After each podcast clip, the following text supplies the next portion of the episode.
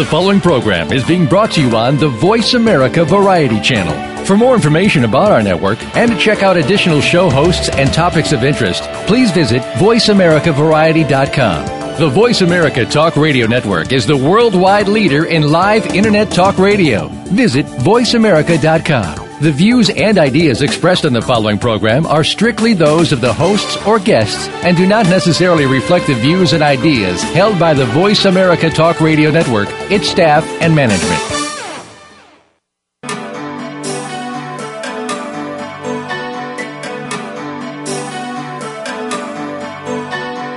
Welcome to Dr. Carol's Couch with your host, Dr. Carol Lieberman. All comments, views, and opinions are solely those of Dr. Lieberman, her guests, and callers. Now it's time to have a seat on Dr. Carol's couch. Here's your host, Dr. Carol Lieberman. And welcome to today's edition of Dr. Carol's Couch. I'm your psychiatrist host, Dr. Carol Lieberman. Well, what are we going to talk about today? of course, um, you've been seeing things in the media, presumably leading up to today, and, and you will until uh, November 22nd, um, which is this year the 50th anniversary of the day that JFK was assassinated. 50 years ago, November 22nd, 1963. Well, you know, there's still 50 years later a controversy over whether it was a lone gunman or Lee Harvey, Harvey Oswald or whether there was, uh, whether he was just um, someone who was uh, one part of the puzzle, and really, uh, conspiracy theorists have all kinds of conspiracies that they've talked about as to why, wh- who wanted to to kill Kennedy and why. Well, my guest today has a really interesting uh, look at this in his new book called A Rose by Many Other Names.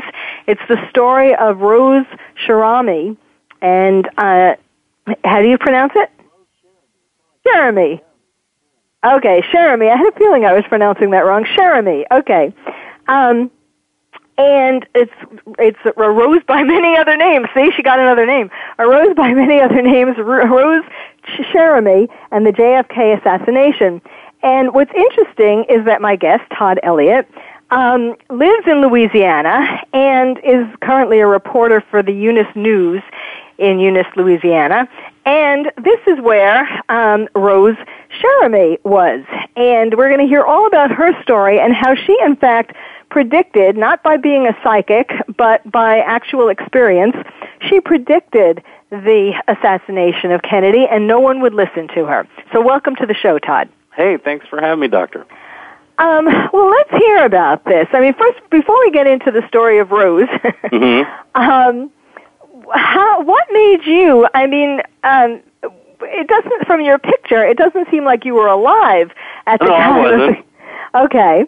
Um, what made you, first of all, develop this interest in Rose? I'm going to keep calling her Rose. yeah, that's fine. No, I, look, I'm I'm 39 years old. I'm one of I, I think I'm one of the youngest uh, JFK published authors. You know, on the subject. I was not alive until you know 11 years after, so a whole generation passed and I'm I'm part of this. I hopefully a new generation that will kind of carry the torch of truth seekers everywhere. Mm-hmm. And uh, I, I really can't explain. Am I on the couch now? I'm officially on the couch. Yes, I'm gonna, I always put my guests on the couch to start Uh, off with and you know, find out why they picked what they did to write about. Like, what intrigued Well, you about this? Well, I don't know. Ever since I was a kid, I was I was somewhat fascinated by it. Uh, I was I was given uh, probably in 1987 or in 1988. I was given an English writing assignment, and I had to write from the perspective of a historical inanimate object.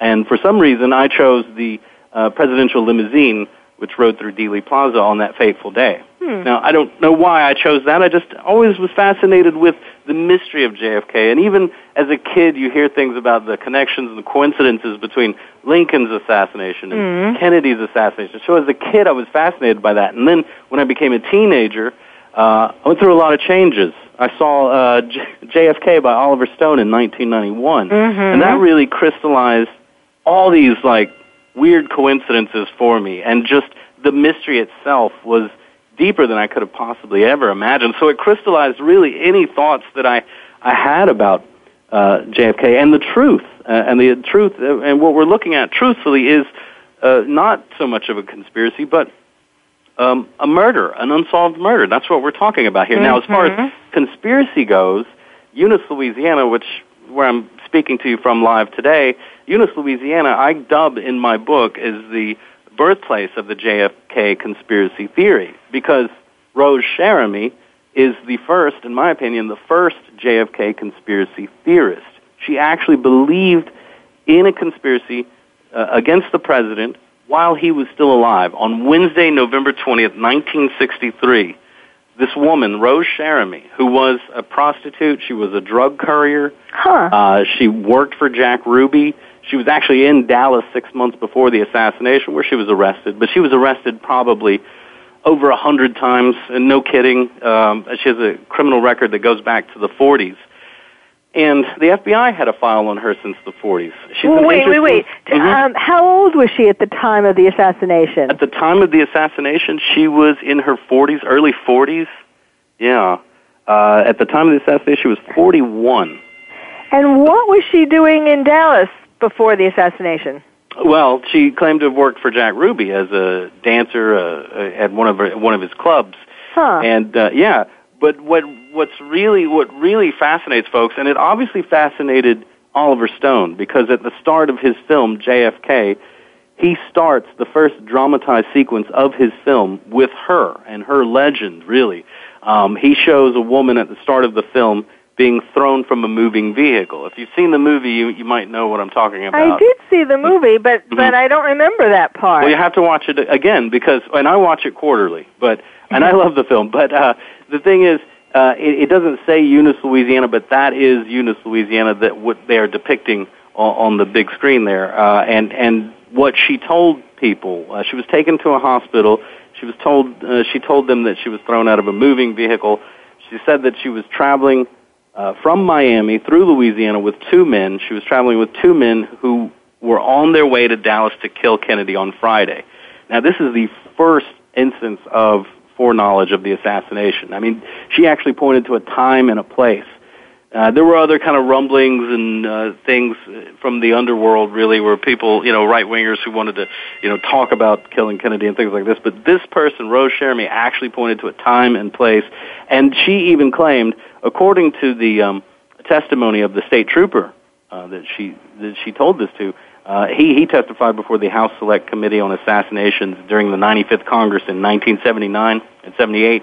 Uh, he testified that she was even supposed to take part in the assassination on some lower level, but she was supposed to receive $8,000 for her participation uh, in the assassination. So she's taken to uh, the Moosa Hospital in Eunice, Louisiana, where she tells uh, hospital staff and law enforcement officials this crazy story that no one believes, and no one believed her. Uh, they thought she was on dope, which you know she probably was. Uh, in fact, the doctor, one of the doctors, um, you know, uh, had uh, deduced that she was, um, she had her uh, probably last intravenous cocktail sometime at two two o'clock that afternoon. Now this was 4 p.m. when she signed in uh, by her own hand. Uh, and I actually have the copy of the emergency room register in which she she signed. Hmm. And this is important because the people who, and I've spoken to witnesses who were around back then, they remember that day in Eunice, and they, they were around um, that uh, there were men within days uh, after the assassination who came to Eunice, Louisiana, and they took the uh, arrest records from the Eunice City Jail, where she ended up after the hospital stay, and they took the hospital records. But before they took the hospital records, one man kind of broke his Hippocratic oath or he broke the law uh, ethically, and he ran a copy off of the emergency room register. He did a Xerox copy of the huh. emergency room register. And that thank- said that she had that included what she was telling them about the assassination. Well, no, that wasn't included in the emergency room register, but just her name. The fact it's the only shred of evidence that she was ever here because mm. the story that the world knows. And look, the, there's a world full of JFK nerds like myself who know this story, and we've known it for a long time, but there's no proof that any of this ever happened. In fact, all traces of Rose Cherami would have been completely wiped out and erased had it not been for this one man, Louis Pavur, who got wind of these government agents, and they were either Secret Service or they claimed to be Secret Service, they claimed to be FBI, but they were coming to seize the records of this Rose Cherami woman, and uh, he just figured that he better get a copy of it because it was historical and it was significant. And I'm so glad that he did that. He had that kind of foresight, and it's in my book. And you know, it, it can it can for the first time prove that she was here and dispel other rumors. There's a lot of disinformation uh, out there about that um, about Rose Cherami.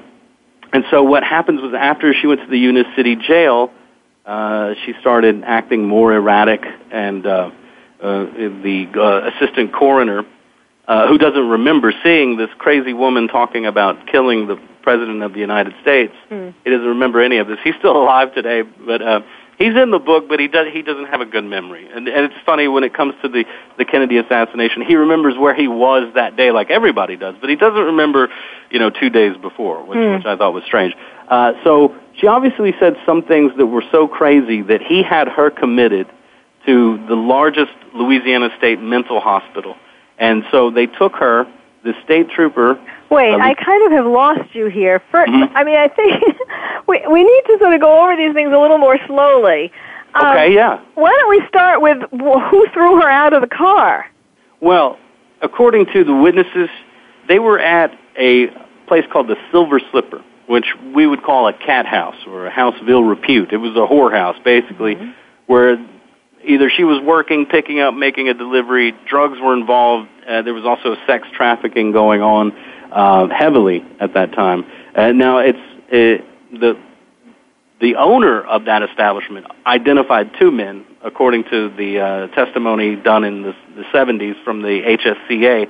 And one of the men was uh, named Sergio Arcacha Smith, who was a Cuban expatriate uh, who, with strong ties to the CIA.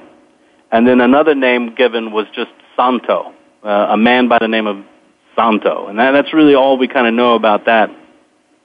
And um, so these are the two men. She said that they were two Italian looking men. And I, I wonder if she even knew, or if she didn't give us the whole truth and she knew their names and she just wasn't telling but uh, I've also I've dubbed her the the grandmother of WikiLeaks because you know she was determined to speak the truth and and really speak the unspeakable uh, and and know that she was putting her life in danger. I think she knew what she was doing. I think she knew that she would end up dead shortly after, and she did. Probably about a year and a half later, she was found dead um, in 1965. But uh, it wasn't before, you know, on Thursday, November 21st, where she found herself in, a, in the East Louisiana State Hospital in Jackson, where she told more authorities that Kennedy would be killed at a Dallas underpass on Friday. She told him that on Friday. And Rose Cherami is like the strangest woman that I have never known. And there's not a lot that you can find on a woman, uh, historically, document wise. Uh, you can't really do a lot of research on a woman who had 35 known aliases. And hmm. according to her FBI record and rap sheet, she had just that, over 35 known aliases that she used. And, um, you know, her name wasn't even Rose Cherami. Her real name was Melba Marcades, and she was from Houston, Texas. Well, well, let me stop but you there the because, the book, because you've certainly um, you've certainly given us enough to uh, intrigue us. And yeah. in fact, I'm calling this the most intriguing conspiracy theory. And and yes, I get it that it's really uh, really a murder. But we'll, I want to go back. We we need to take a break now. Mm-hmm. But when we come back, I'd like you to take us from the beginning. You know, a psych- I'm a psychiatrist. I like things uh, chronologically, and mm-hmm. it's easier for my listeners to to you know for all of us to hear the story and understand the story as well. Um, so when we come back, we will do that. We will ta- we will back um, backtrack and uh, and hear more about this fascinating woman. My guest and my fascinating guest, his name is Todd Elliott. The book is called A Rose by Many Other Names, Rose Cherami and the JFK Assassination. So stay tuned. You're listening to Dr. Carol's Couch, and I'm your psychiatrist host, Dr. Carol Lieberman.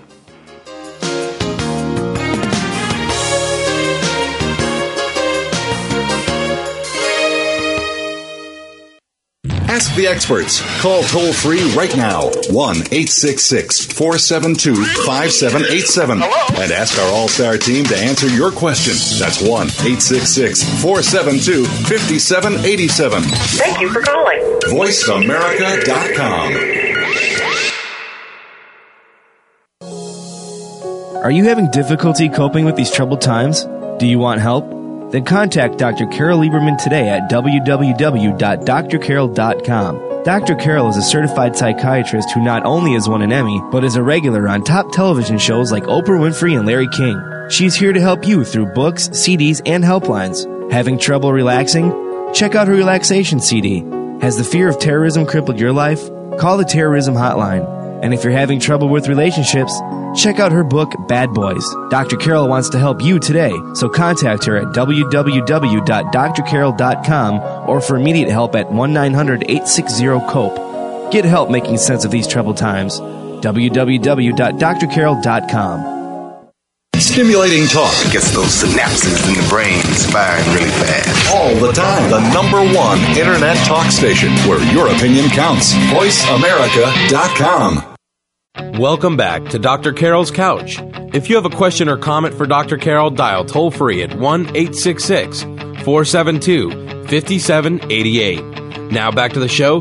Here's Dr. Carol Lieberman. And welcome back to Dr. Carol's Couch. I'm your psychiatrist host, Dr. Carol Lieberman, talking with you today on the 50th, almost, on, on, on November 22nd. It's going to be the 50th anniversary of the JFK assassination. And um, my guest is Todd Elliott. He's the author of a new book called A Rose by Many Other Names, Rose Cherami and the JFK Assassination. And we were just getting some highlights of the um, intriguing uh, story of Rose, who um, apparently knew about the uh, assassination forthcoming, and nobody would believe her. And from what you've told us so far, Todd, I guess you know one of the big things she had against her. I mean, it wasn't just that that was such a um, you know, an outlandish kind of thing that nobody wanted to believe that he would be assassinated, but it was also as a prostitute and a drug addict, you know, it was Yeah. easy to to lock her up, easier to lock her up than Oh, to yeah. just uh,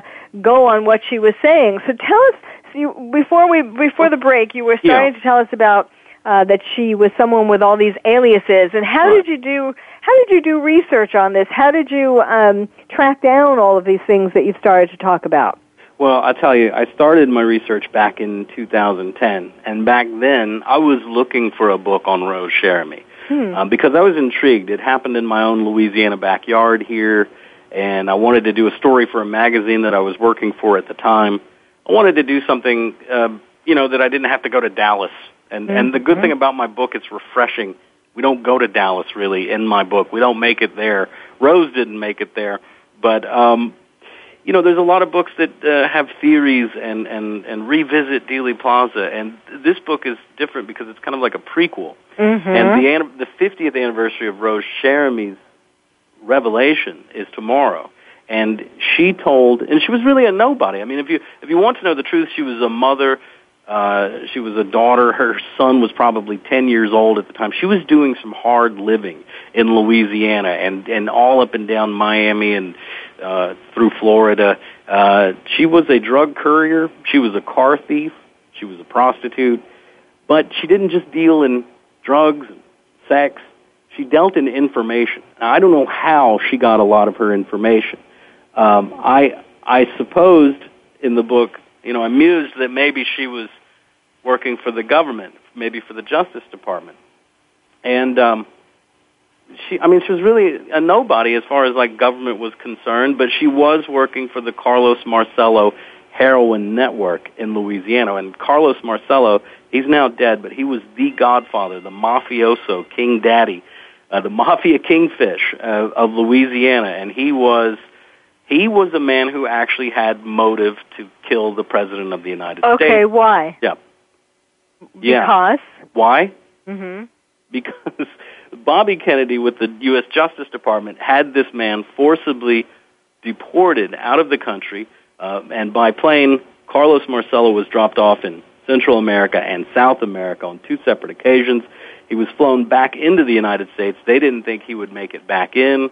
They didn't think he would survive, uh, but he did. And I, uh, I think therein line, uh, therein lay some motive uh, for this uh, huge mafioso who worked in conjunction with the Chicago Mafia and, and, and, and Florida and Texas Mafia as well.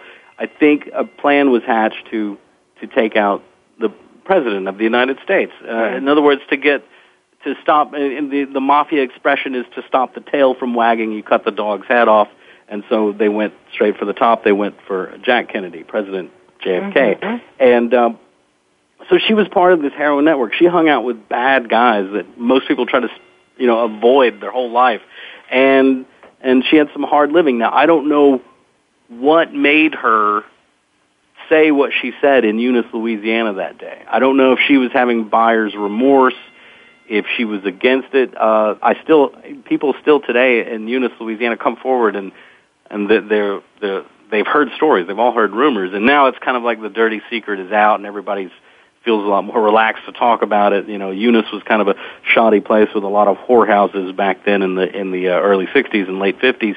Um, but they say that she was running her mouth uh, at this one bar, and they left this one place that was a it was also a bar and a, a, a whorehouse as well. And they ended up at another one across town, and that's where they dropped her off. They they left her at a place called the Silver Slipper, and she was slapped around.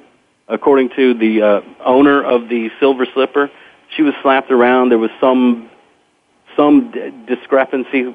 Something was going on, and it's really unclear what happened. But it's not unclear what she said and what she told authorities uh, shortly thereafter. And um, she. so you was- mean okay? So you mean she she got angry at these people who she was working that's what with? I and I think that's really why she went, you know, off and just said what she said. I think she was she was just a woman scorned. I think, and, and I know how that is. I mean, that's something you do not want to do. And I think she was angry, and I think she just decided I'm going to spill the beans, and here it goes. Mm, mm. and she did it, and people heard her, but they didn't believe her. And I, I think sometimes in America the truth comes too late. Like, for instance, with the whole mess with the JFK conspiracy theory and the and the assassination of JFK, the truth comes too late. But in the instance of Rose Cherami, with the, in this case, uh, the truth came too early. But it came, and but people are now uh, they're starting to find her, I think, believable after reading the book, um, because you know we're really talking about a person who was dehumanized, and if you can humanize someone who's had this hard and terrible life, then you can relate to them. And I think what I set out to do subconsciously or consciously over a period of time, I, I, I learned a lot about art and, and how powerful it can really be. Um, if you take something like old photographs and, and you can, uh, you, you know, for the, for the longest time, for 50 years, all we saw of this woman was a very unflattering mugshot. And you can Hmm. look it up on Wikipedia or Yahoo Images or whatever. But this very flattering mugshot of Rose Cherami from her last arrest in New Orleans of October, on October 21st, 1964. And this, it's a, it's a picture of a tired woman, and she looks, you know, haggard and worn, and, and she just looks tired, probably tired of being alive. And that might have been why, why she also said what she said. She knew what she was saying. But, um, you know, to see her in a different light, to take her out of that horrible mugshot that's been around for 50 years, probably by design, but the, the book presents images of Rose Cherami that we've never seen before. Hmm. Wait, And- how did you get them? Well, I got them from her son. I actually found her son, who was 10 years old at the time of the Kennedy assassination. Well, that's And- actually what I was going to ask you. What I would imagine the son would have a lot of interesting things to say. What is his story? His story has really yet to be. He's been working on a book for I think 20, maybe 30 years. Um, but I, I, I kind of put him as the coda in her story. Um, he's got you know a chapter in my book, definitely. But he held back a lot of information. I think because he wants to write his own book, and I hope he does. But it's supposed to come out sometime next year. Uh-huh. But he did provide, you know, these amazing photographs of this woman that uh, when I first first saw them, I couldn't believe it was actually the same woman. It's Hmm. night and day. It doesn't look like the same woman. Hmm. But from these pictures, we know that she was a mother, she was a daughter, she was a wife, she was a telephone operator. Her- According to her criminal record, she was a waitress and a stenographer. And, you know, she wasn't an idiot. How she got in on the conversation to whack the president, where that came up and it that was being discussed, I had no idea.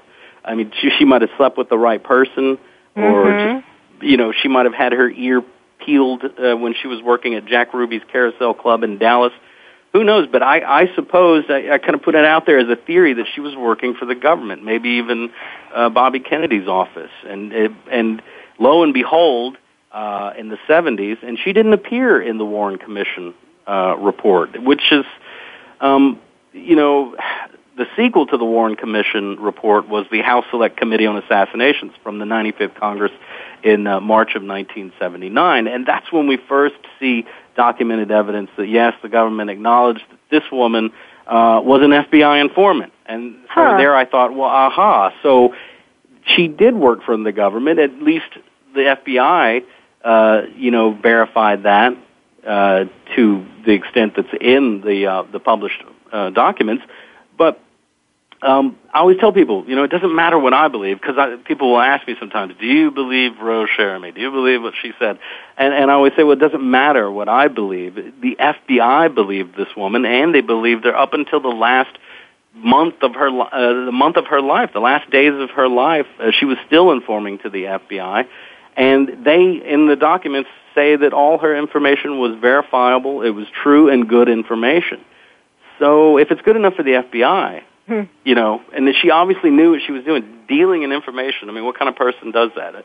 Some sort of operative, some sort of you know double agent, something like that. But she knew it was either some of this information that was going to keep her alive and going in a world that uh, she was probably trying to get out of.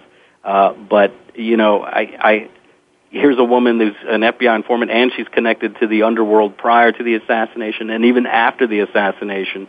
And uh, I think uh, when she was, what's what's very important about her is um, she was sent to the Louisiana State Hospital in Jackson after she spent a little time in the Eunice City Jail and the Eunice Hospital. So they they brought her to the state hospital, um, and she uh, she told staff members there the same thing. But she ended up on Monday back in the custody of state troopers who were ordered to extradite her back to Texas. They basically just wanted her out of the state. And uh, um, you know what? I need. Yeah. Uh, let, I, let me stop you there because that's a good place to spot, stop since we have to take a break, and it's mm. kind of leaving us all on a um, uh, on the hook, uh, wondering oh, what comes good. next. Okay. uh, so let me let me take an, another break. Uh, my guest is Todd Elliott. The book that he's uh, that has just come out and uh, is uh, apropos for these days um, is called "A Rose by Many Other Names: Rose Cherami and the JFK Assassination." When we come back, we'll talk more, hear more of this story. Amazing, what I think is the most intriguing conspiracy theory of all, especially because of the psychiatric roots, her, her mental institution that we're just about to get into. Literally. So stay tuned. You're listening to Dr. Carol's Couch, and I'm your psychiatrist host, Dr. Carol Lieberman.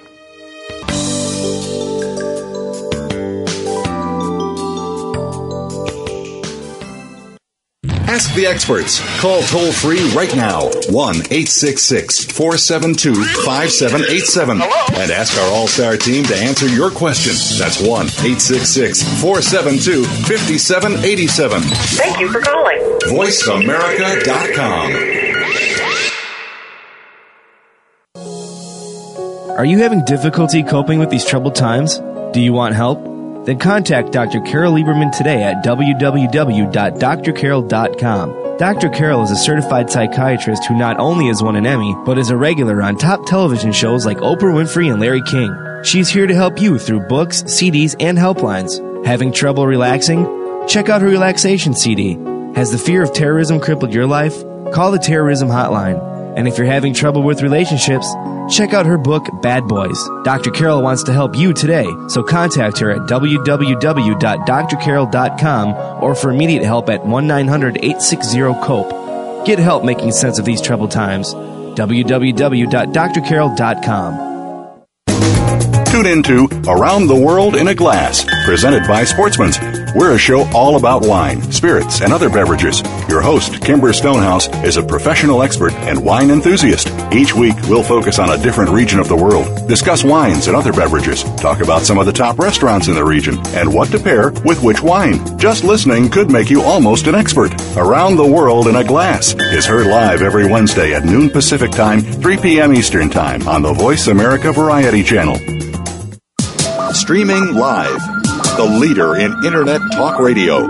VoiceAmerica.com. Welcome back to Dr. Carol's Couch. If you have a question or comment for Dr. Carol, dial toll free at 1 866 472 5788. Now back to the show. Here's Dr. Carol Lieberman. And welcome back to Dr. Carol's Couch. I'm your psychiatrist host, Dr. Carol Lieberman, uh, with my guest today talking about what I think is the most intriguing conspiracy theory or homicide theory of all time. Um, we will get back to that. I just want to mention that I read this uh, in a number of places that over 60% of Americans believe that more than one person was involved in a conspiracy to kill the president. Uh, in other words, um, don't believe that Lee Harvey Oswald was single-handedly decided to do this. Mm-hmm. So we're talking today uh, with Todd Elliott, the author of A Rose by Many Other Names, Rose Cherami, and the JFK assassination.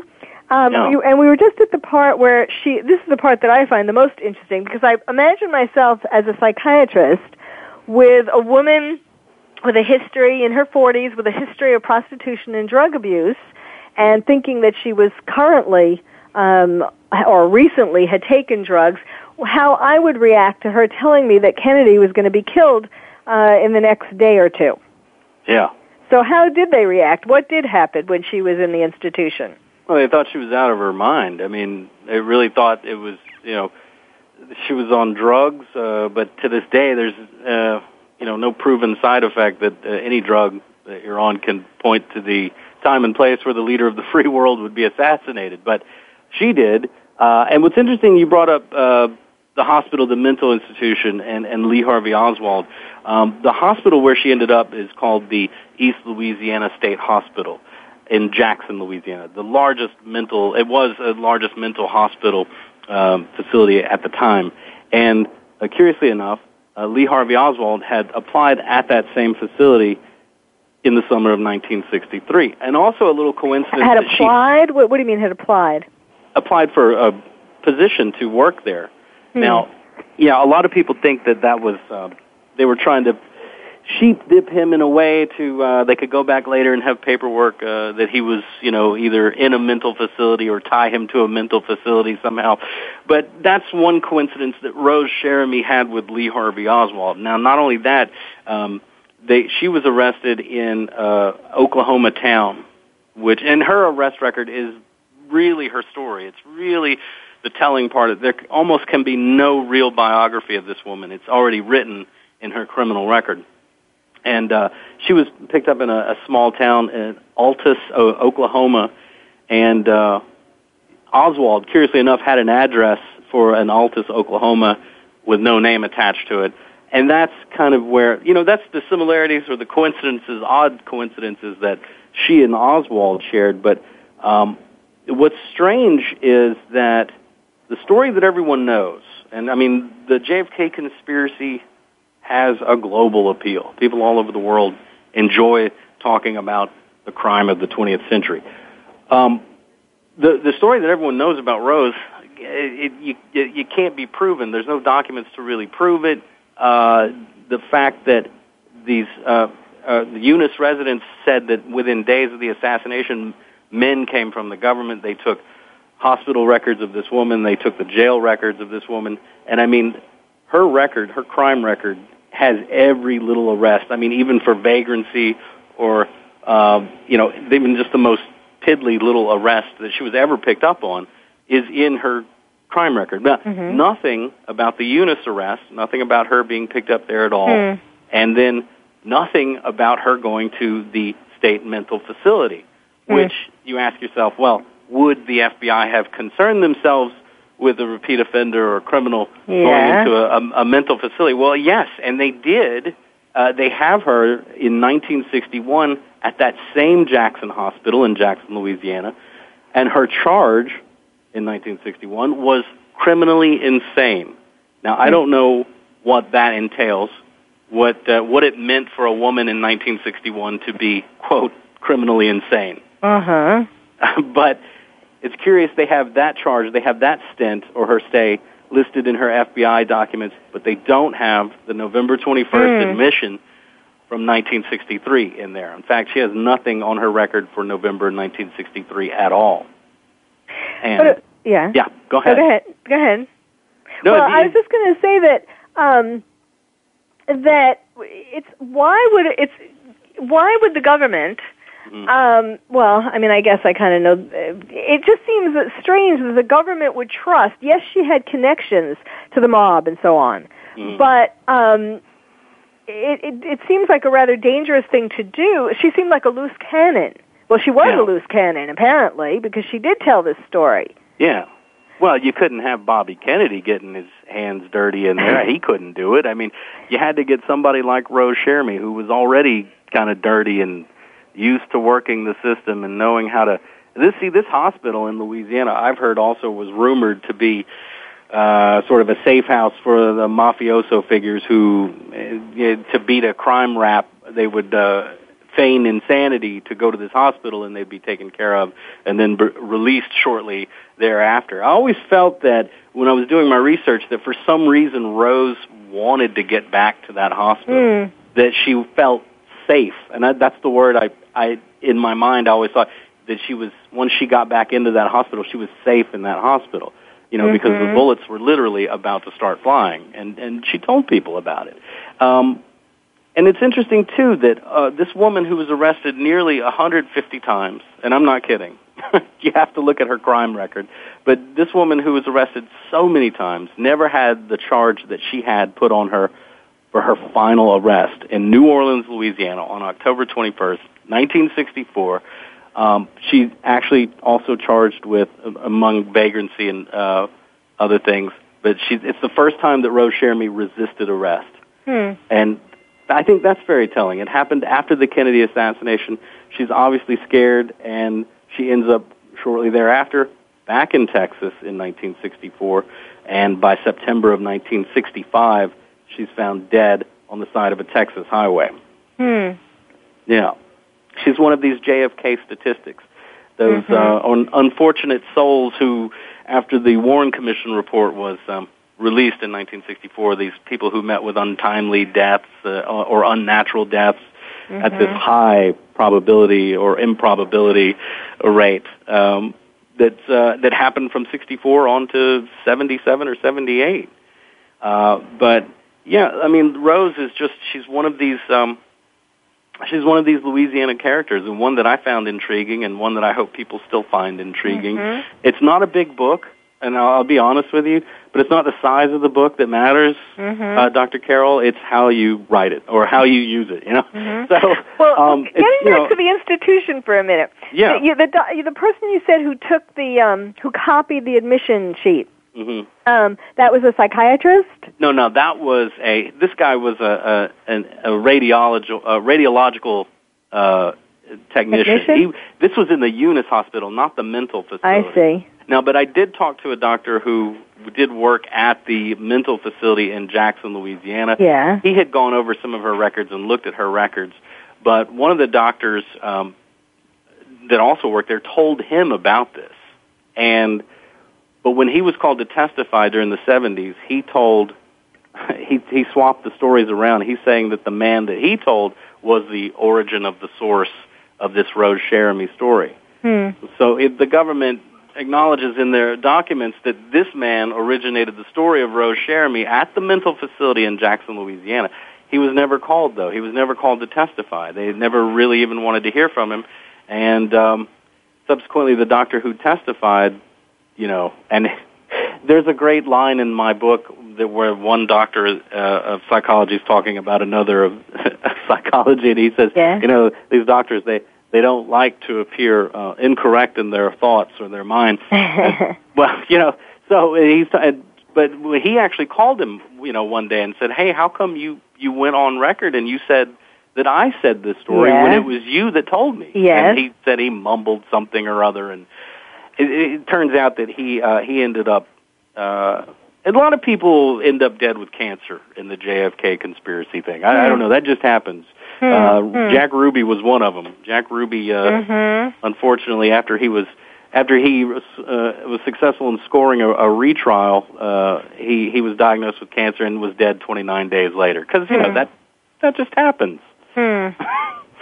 yeah. But but I think if you look at Louisiana's history and you look at the mafia connection, it plays out plausibly. I mean, we had uh, Huey P. Long, governor and senator from Louisiana, who kind of met with the same fate. I mean, he was gunned down in public, and the man who allegedly shot him was killed right there on the spot with him. So there was never any Hmm. trial, and that's one thing that people have to remember. There was never a trial, and this is still an unsolved case in the murder of the president. Hmm. Well, what about the father of the son, of Rose's son? Do you know who the father is? Did you speak with I him? I don't. I was never able to determine that, and I'm not sure. He, when I interviewed him, was unsure. Now he may have been holding back. He seemed to have, unfortunately, held back too much uh, because he met he met with me and he brought his publisher along with him. So Mhm. it was kind of like his attorney was there, Mm. and he kept asking him, "Well, should I tell him this because I could Mm. save it for my book?" And Mm. well, I mean, now it's too late, and I wish he hadn't have done that. You know, Mhm. but um, but he did. I don't know if he knew who his father was. Um, Well, who took care? So he was 11 or so, or 12 when she died. yeah, he was died. pretty much raised by And his who- grandparents, and and he told me that he expressed that he'd probably only met his mother that he can really remember probably about six or seven times. Uh, really? Yeah, she was always. He said trying to protect her.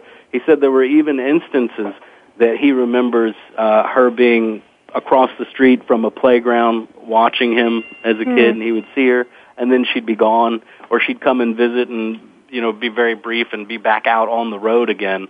Uh, but I think she stayed away and she she kept her son out of it because there was you know there's a strange uh, thread in the whole story where her son was being held kind of like for ransom. In fact, she told the state trooper that one of the they were on their way. They were going to number one get some money. They were supposed to pick up some money in Houston, Texas, and then they were going to get her baby, which someone was holding for her, you know, somewhere. And then they were supposed to kill Kennedy.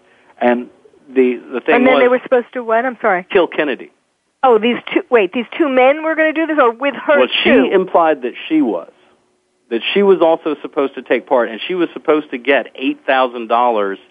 You know, that's nineteen sixty three dollars uh, for her part in the Kennedy assassination, whatever it may have been. Until these guys threw her out. Until these Right. guys got rid of her, they were all supposed to be going together to Dallas. right. I see. Okay. Well, we need to take another break, and uh, my guest again is Todd Elliott, talking about this amazing book. Um, we'll tell you at the end of the show where you can find it. And, And- at the end of the show, you'll tell me if I'm certifiable or not. right, or, or if you're going to get cancer. you're listening to Dr. Carol's Couch, and I'm your psychiatrist host, Dr. Carol Lieberman.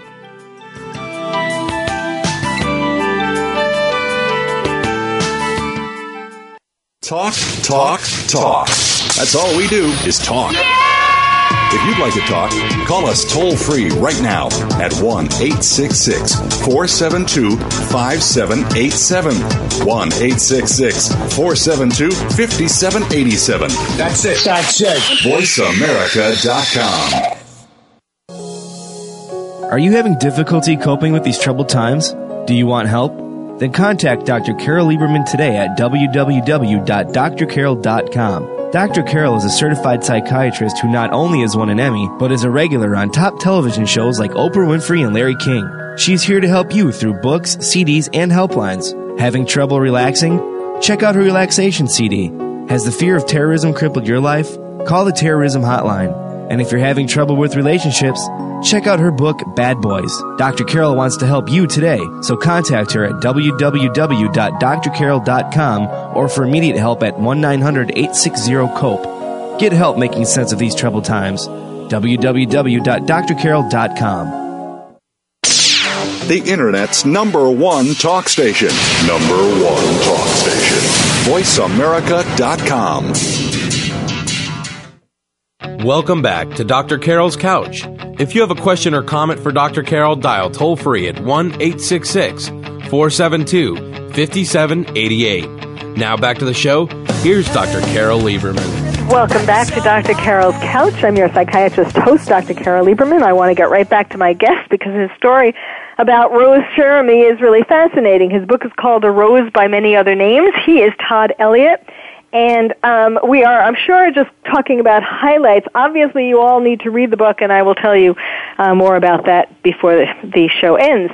Um, but you know, before the break, I was kind of off the off the cuff saying before you get cancer, kind of kidding.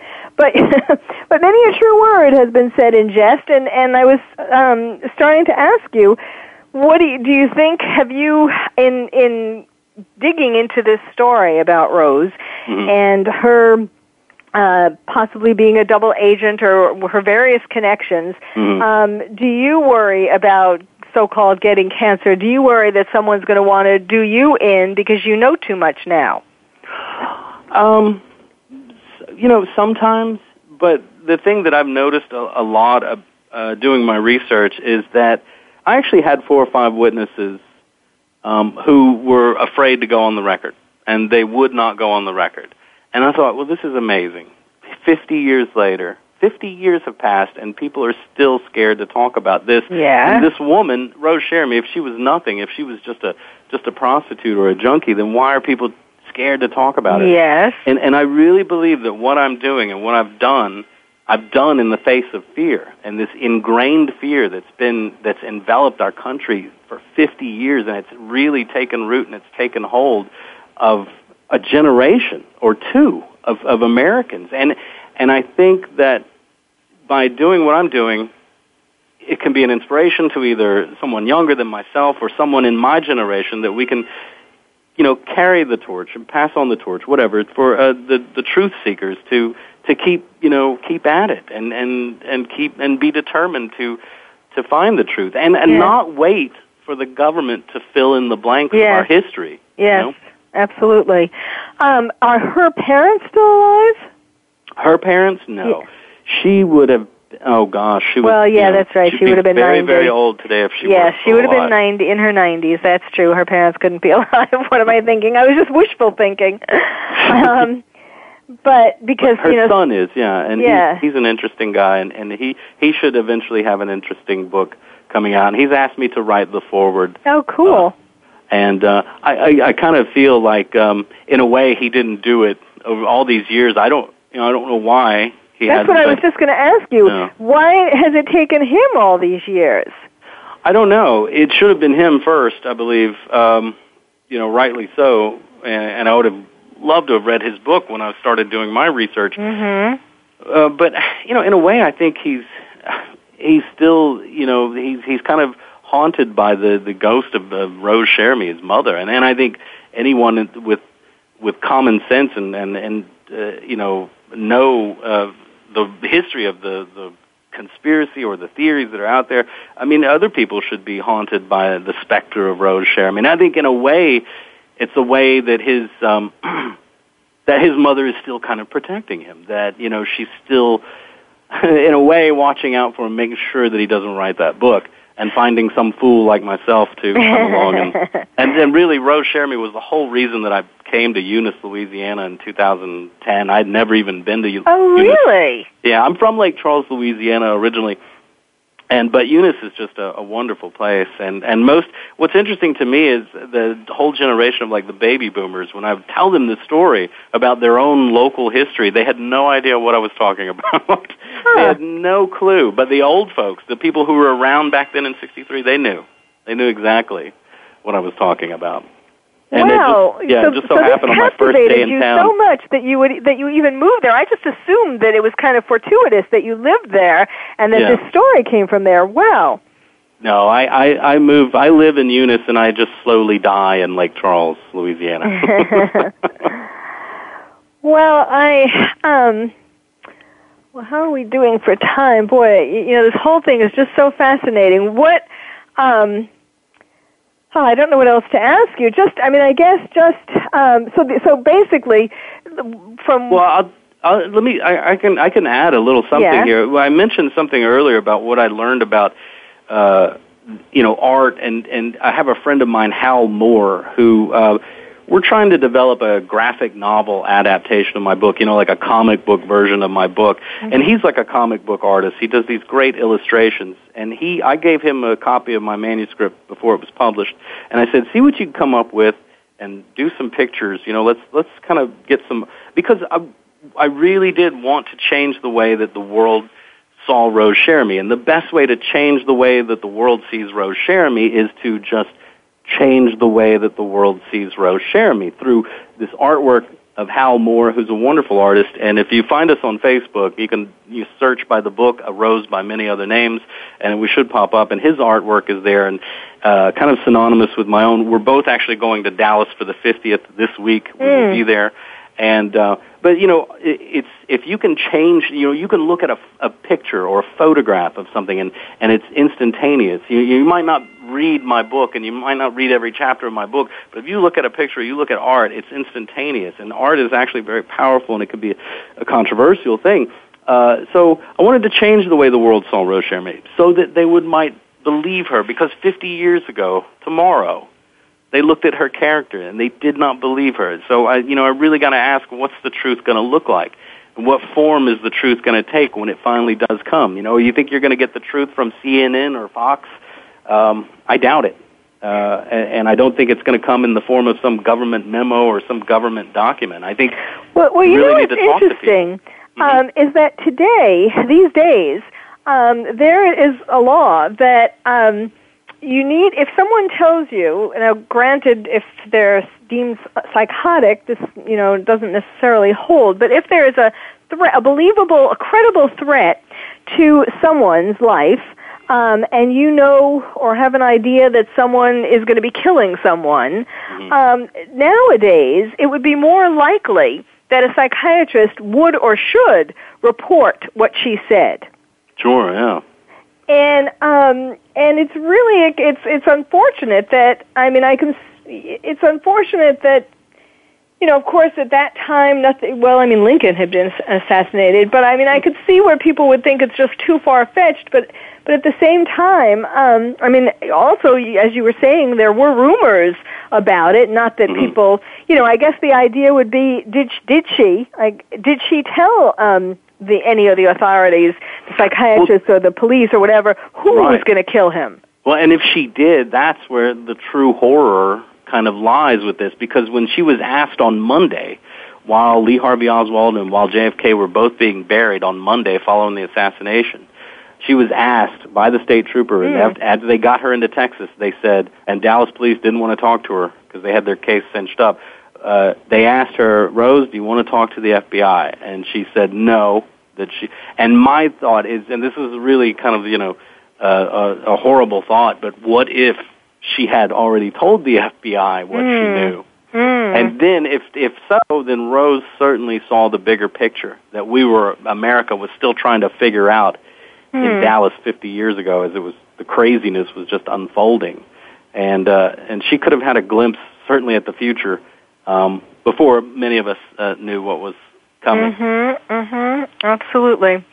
Well, I want to make sure that we have the time to give out um, where people. Well, I mean, obviously, people can get it where bookstores are so, where books are sold. Sure. Amazon, BarnesandNoble.com, I presume.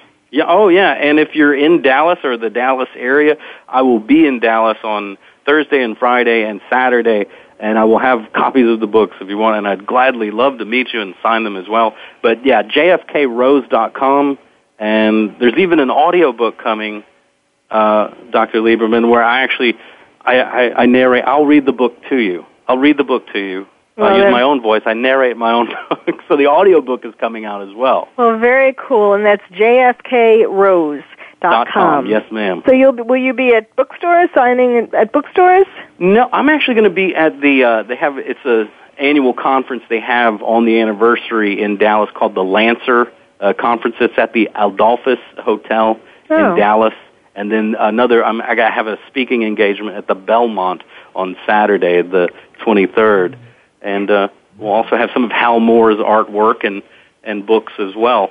So well, yeah, I'd sounds, love to meet so, you. Mm-hmm. And people can connect with you through your website, jfkrose.com? Yeah, they can, or they can go find the Facebook page, A Rose by Many Other Names, Rose Cherami and the JFK assassination. uh, Okay. that way. Yeah.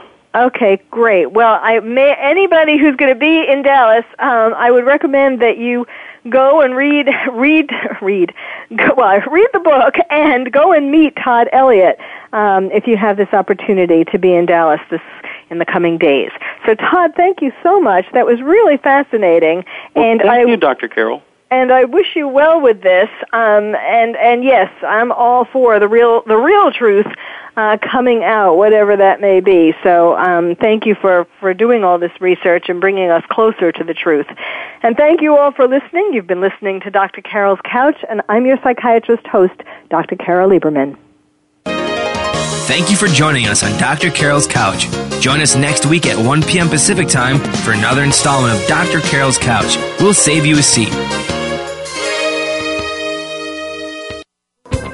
Thanks again for listening to the preceding program brought to you on the Voice America Variety Channel. For more information about our network and to check out additional show hosts and topics of interest, please visit VoiceAmericaVariety.com. The Voice America Talk Radio Network is the worldwide leader in live Internet talk radio. Visit VoiceAmerica.com. The views and ideas expressed on the preceding program are strictly those of the hosts or guests and do not necessarily reflect the views and ideas held by Voice America Talk Radio Network, its staff, and management.